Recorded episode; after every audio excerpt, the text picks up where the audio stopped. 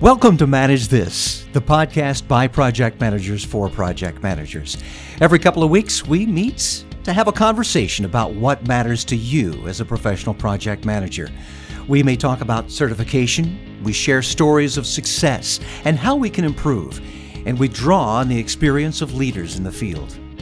I'm your host, Nick Walker, and with me are a couple of those leaders, Andy Crowe and Bill Yates. And Andy, we are ringing in the new year and at the same time celebrating our one year anniversary here at Manage This. There's a lot to celebrate, Nick, so Happy New Year to you. Happy birthday, Manage This. That's right, that's right. And what better way to celebrate the new year and our anniversary than to sort of step back, maybe take stock in ourselves, make some resolutions, set some goals and talk about what makes a top tier project manager. And Bill, we are fortunate to have the guy who literally wrote the book on that. That's right. Our yeah. own Andy Crowe has a book titled Alpha Project Managers What the Top 2% Know That Everyone Else Does Not. And Bill, this book has made kind of a, a pretty big splash in the world of project management. It really has. I remember um, our delight when we saw that in the uh, exposure draft for the sixth edition PMBOK guide, we actually have the book is cited, the study is cited, and uh, it's early on, even it's in chapter three when they're describing the role of the project manager. And uh, that's very exciting to see that they're referring to the research that Andy did in the Alpha study to describe what makes a project manager successful. Yeah, sometimes ideas and uh, concepts take a little while to work and wind and win their way into the PMBOK guide. And so we were really happy to see this show up and uh, gives it a little bit of gravitas, perhaps. Yeah, and I, you know, to add to that, I know it's been referenced many times. I think it was two summers ago. Chip and Dan Heath actually mentioned it as a must read. They mm-hmm. have uh, their prolific writers and well respected authors, and uh, I was really impressed by that. So tell us a little bit, Andy, about the Alpha study. Give us an overview of how this came about. Well, the Alpha study was a look at 860 project managers, and we looked at who the high performers were. And the way we did that, Nick, so in, in order to go through this study, you had to do a few things. You had to participate in a couple of very lengthy surveys. That was part part one of what they had to do. But then also the project managers had to provide access to at least five stakeholders. Mm. These stakeholders were team members, senior manager, customer, and they were all current people. So these stakeholders, these five or more stakeholders, five to eight stakeholders, would take part two of the survey as well. But they weren't taking it for themselves, they were taking it for the project manager. Then what we started to look at is okay, here's the way the PM answered questions about his or her performance. But here's the way the stakeholders viewed that same person's performance. And what we found was there are some interesting gaps, and it's the gaps that make this interesting. What everybody mm. agrees on is only mildly interesting, but mm. where there's a big departure and where they view things very the same thing very differently becomes a lot more interesting. There's a book by Malcolm Gladwell. It's called Outliers, and what I love is the he states clearly the purpose of the book, and it relates so uh, on point with the Alpha study. Uh, Gladwell says this book is about outliers, about men and women who do things that are out of the ordinary. Over the course of the chapters ahead, I'm going to introduce you to one kind of outlier after another. Geniuses, business tycoons, rock stars, and software programmers, we're going to uncover their secrets. Well, that's what Andy did in the Alpha book and in the study, but it's for project managers. Yeah, yeah. Is that how the idea got started? Uh, not exactly. I think Gladwell got the idea from me. yeah, probably so. Most, yeah. I would be happy if that were the case.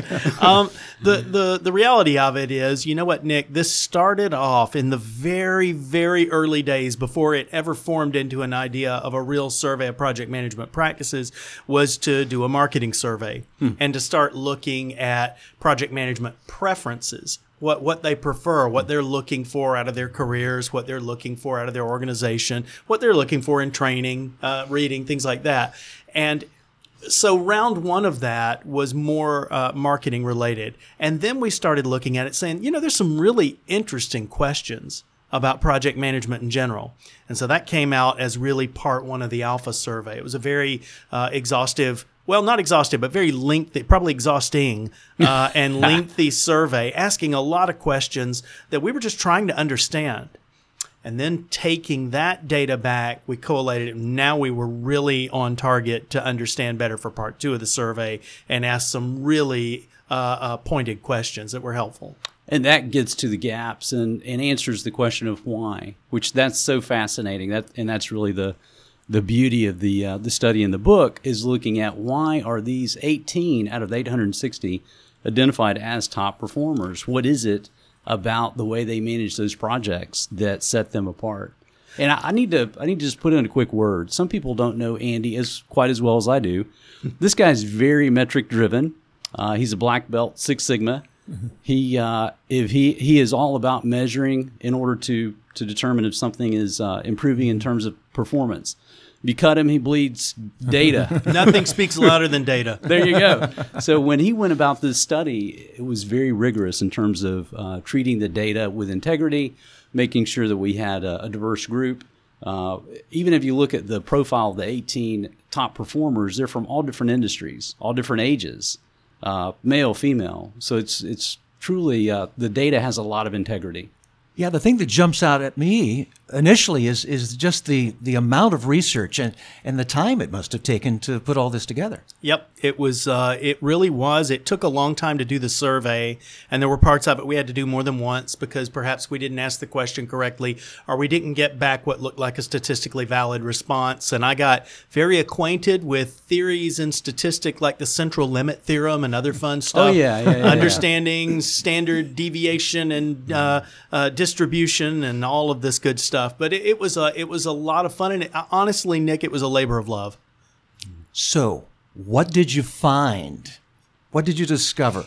Right. Um, you know what we discovered early on is there's sort of eight high level groupings that we that we found that made sense to organize the data around, and so uh, those were uh, really uh, attitude and belief. That's one of those soft skill things that do successful PMs view the world differently. I think the answer is yes, they do. Right. They do mm-hmm. view the world differently, but uh, but how? How do they approach their uh, uh, approach their job? What's their attitude? What are their beliefs about their profession and about themselves? So that was one one of those eight.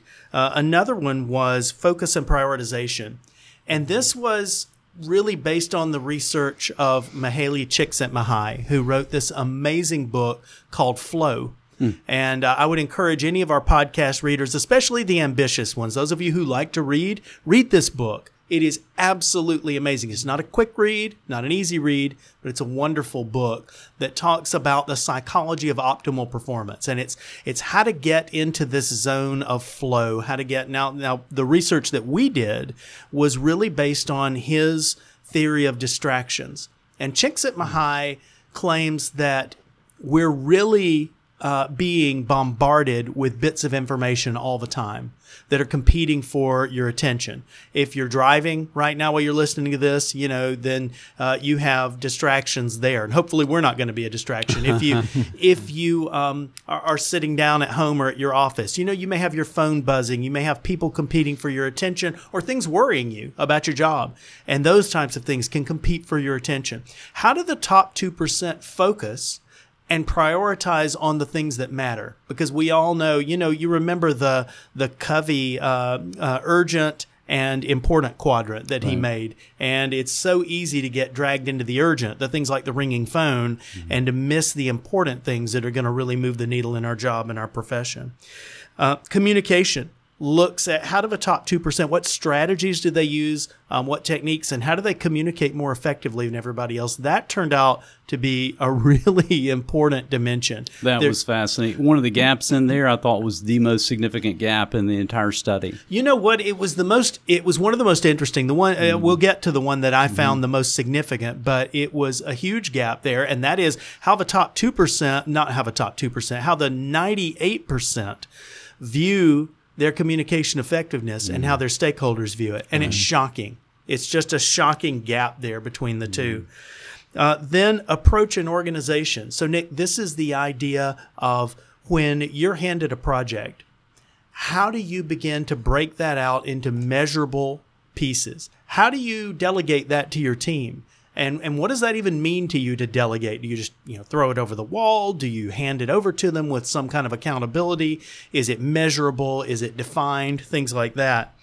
Uh, relationships and conflict. This one I loved this this dimension because it really got into how the alpha group, how the top two percent are getting things done. And one of the one of the fascinating things we found there is they're getting things done through these informal networks very effectively.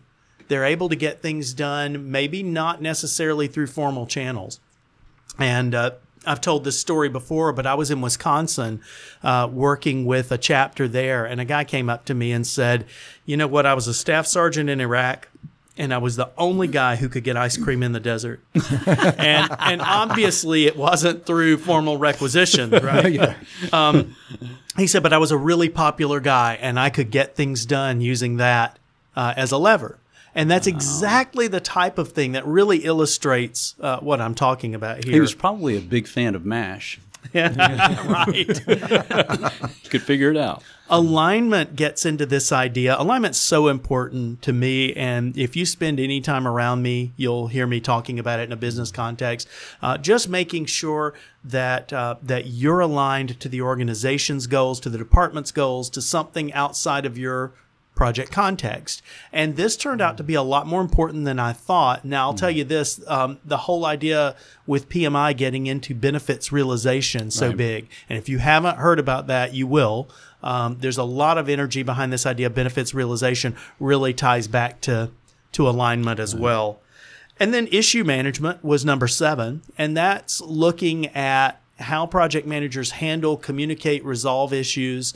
Um, a lot of negotiating going on there. It's a huge part of project management. It might not have received the level of attention it needs to in the PMBOK guide yet, uh, but we're expecting that that'll change over time.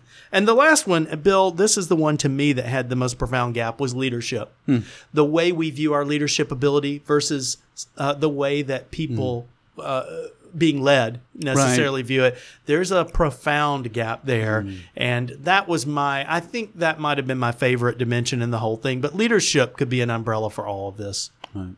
Did the top 2% have the fewest gaps?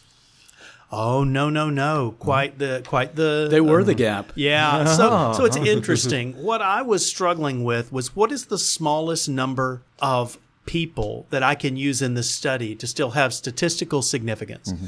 And really it came down because if you took the top 1 or the top 10 people, then you would have much bigger gaps. The gaps get smaller the further out you go because there's obviously more people involved. So as we started doing this, we really looked at it and got some advice uh, from from a research assistant who said, you know what, it really needs to be about two percent. You need uh, sort of eighteen people in this to have any sort of statistical significance to it. Otherwise, it's going to get so small that the the variations are going to get crazy, and uh, and it won't work as well.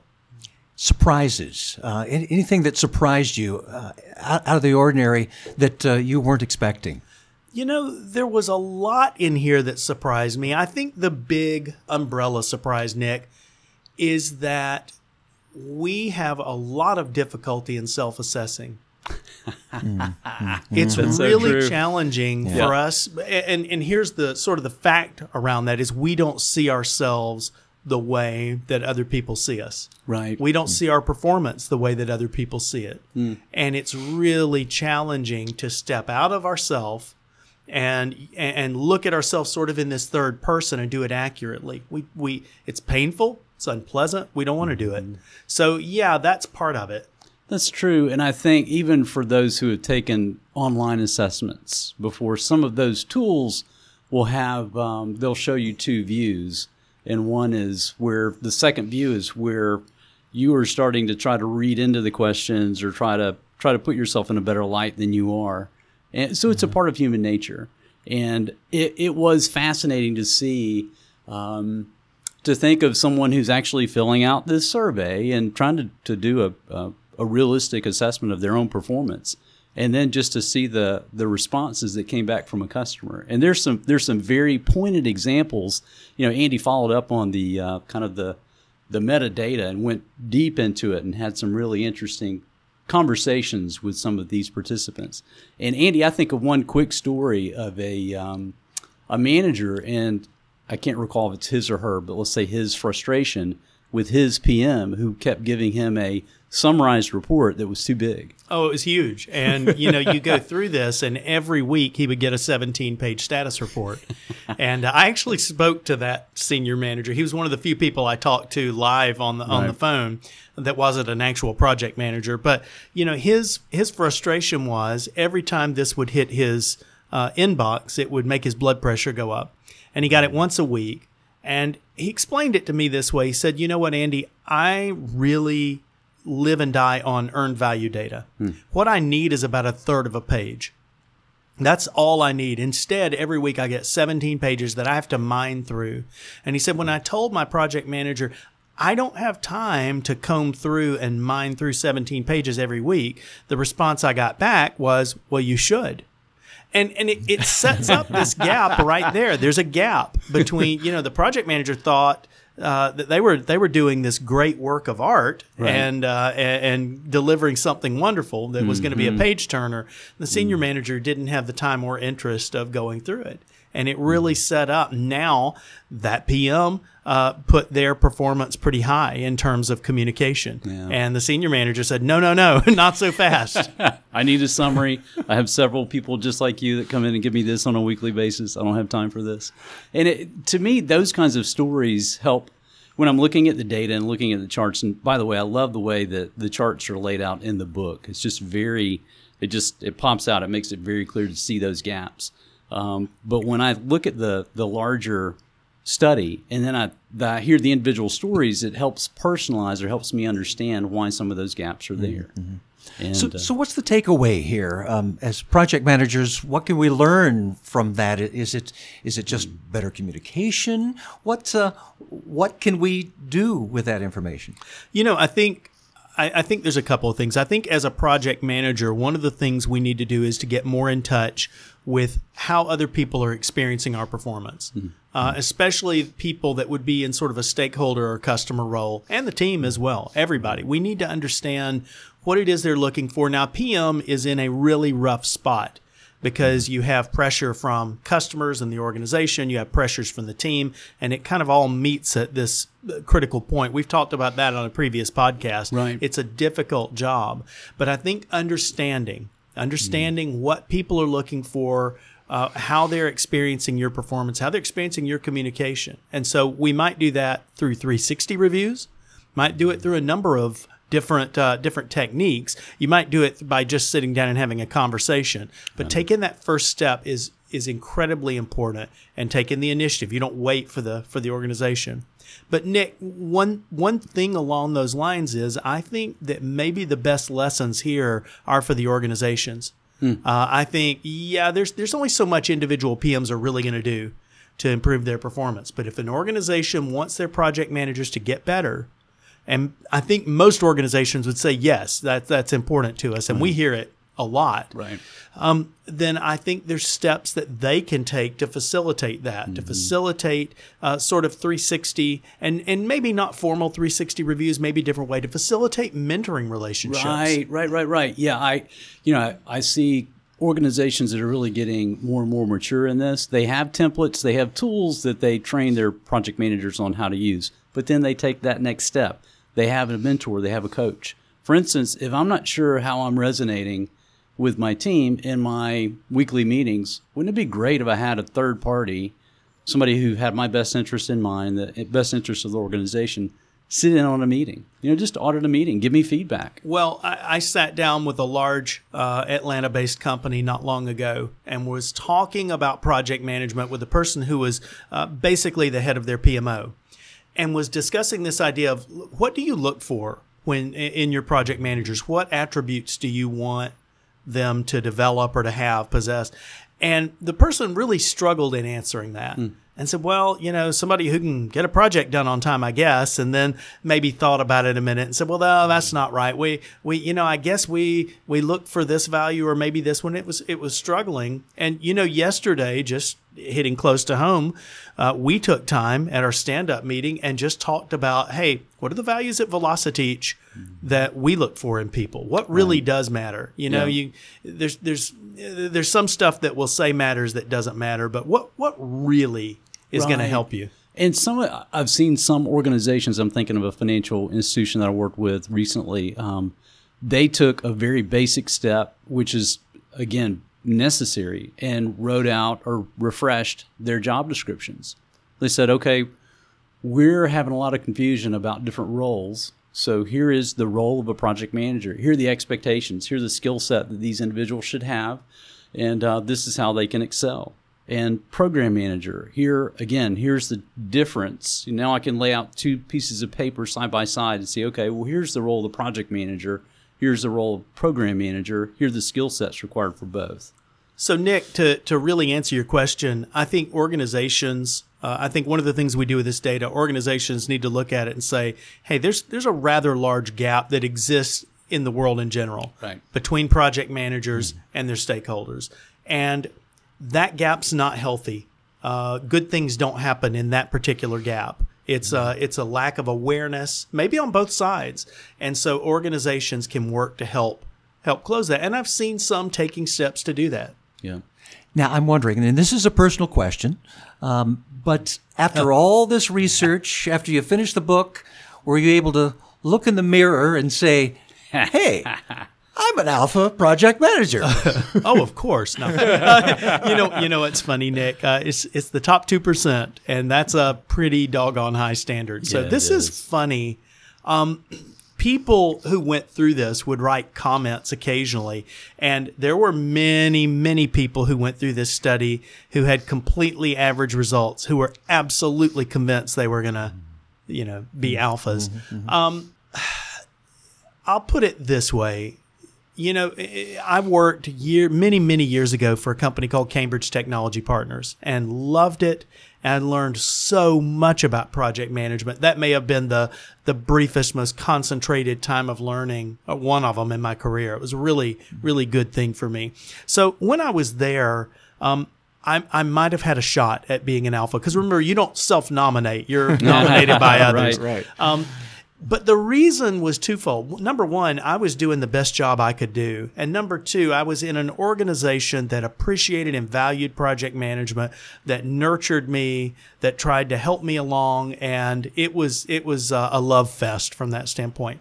Now, at some point later, I went to an organization that didn't value project management. They looked at it as a cost and it was tracked and measured as a cost, and you were kind of viewed as a necessary evil at best. Mm, mm. Something we have to have, but we don't really know what to do with you. And there, I don't think there's any way I would have been considered an alpha. But it's again in large part because of the context. It's it's where are you going to thrive? You know, if I if I go down to Miami and I dig up a palm tree and I bring it up here, maybe mm-hmm. if I do it in June or July, it'll it'll do okay for maybe June, July, August, and then September. but then you know when, when the leaves start falling in Atlanta, that palm tree is not going to thrive. It's not a good environment for it. Right. And so there are environments where alphas are going to kind of naturally emerge, and there are dysfunctional environments where even good project managers are going to struggle. Yeah. So you must have learned something uh, to to help you personally. I mean, I mean, yeah. did it did it actually change the way you uh, you manage projects? Yeah, I, there are so many uh, anecdotal points made in the in the study and in the book, and there are there are also bigger points too. Things uh, you know, Andy mentioned communication and prioritization. So think of email. Think of the flood of email that every project manager has every day. Uh, so some of the tips from the top performers really resonated with me. Hmm. You know, ideas that, and it's almost it, some of these seem counterintuitive, and that was the beauty to me of some of the comments that came back from participants. Is some were saying, "Well, I think I'm really on top of things because as soon as an email hits my inbox, boom, I respond to it." And then the alphas were saying, "No, I've trained my stakeholders or I've set proper expectations with my stakeholders so they know I'm going to get back to those issues.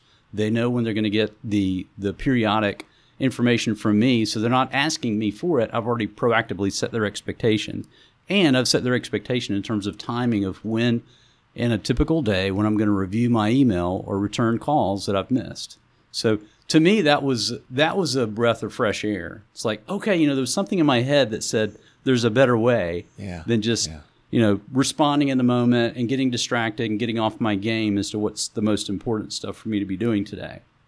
Those were very valuable takeaways for me. And you know, Nick, it, this is sort of a high level thing. Yes, it definitely impacted the way I manage projects, but one of the ways it impacted it is I don't assume that people are necessarily hearing what I'm saying the way Right. I'm going to say it. Uh-huh. Right. It's not just a one way broadcast of information. Uh, there needs to be a much, much more effective loop where a feedback mechanism. And so I need to to uh, meet with my stakeholders. I need to empathize with my stakeholders. I need to understand uh, what what their concerns are and really try and speak to those. So communication is not something now that I have to do. It's uh, it, it's something I get to do. Right. What kind of feedback have you gotten on the book?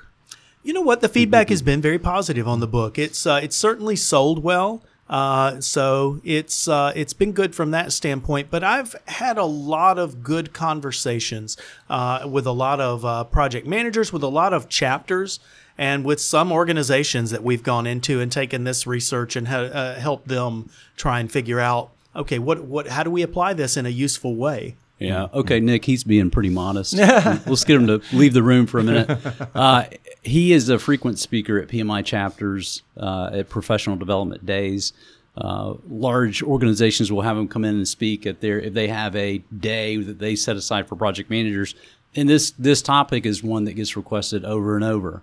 Uh, I have a I know personally of a number of organizations that they go through uh, book club or study group or PMO. However, you know somebody will initiate. Hey, here's a book that we're going to read and just take it apart together. What can we learn from this, and how can we improve our practice?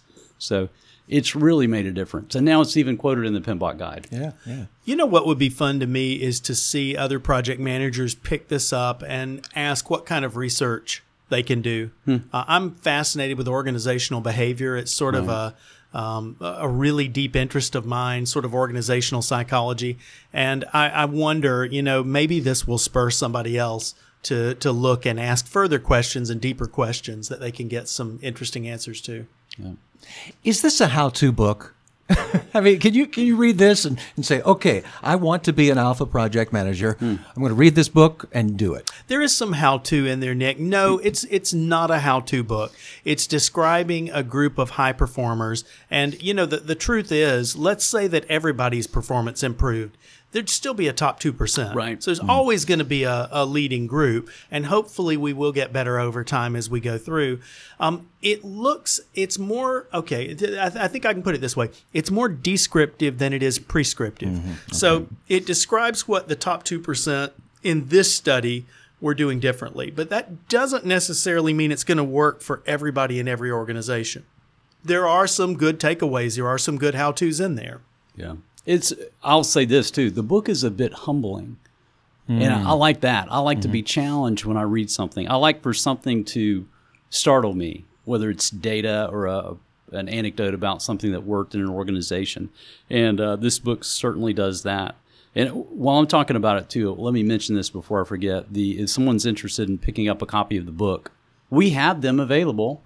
And I was thinking of what's the easiest way to get people there. Uh, the book, uh, you can go to our website, the same place where you'd find Manage This, uh, velociteach.com. You can find uh, self study resources, and the book is available there. We have links directly to Amazon or to Apple to, to purchase the iBook.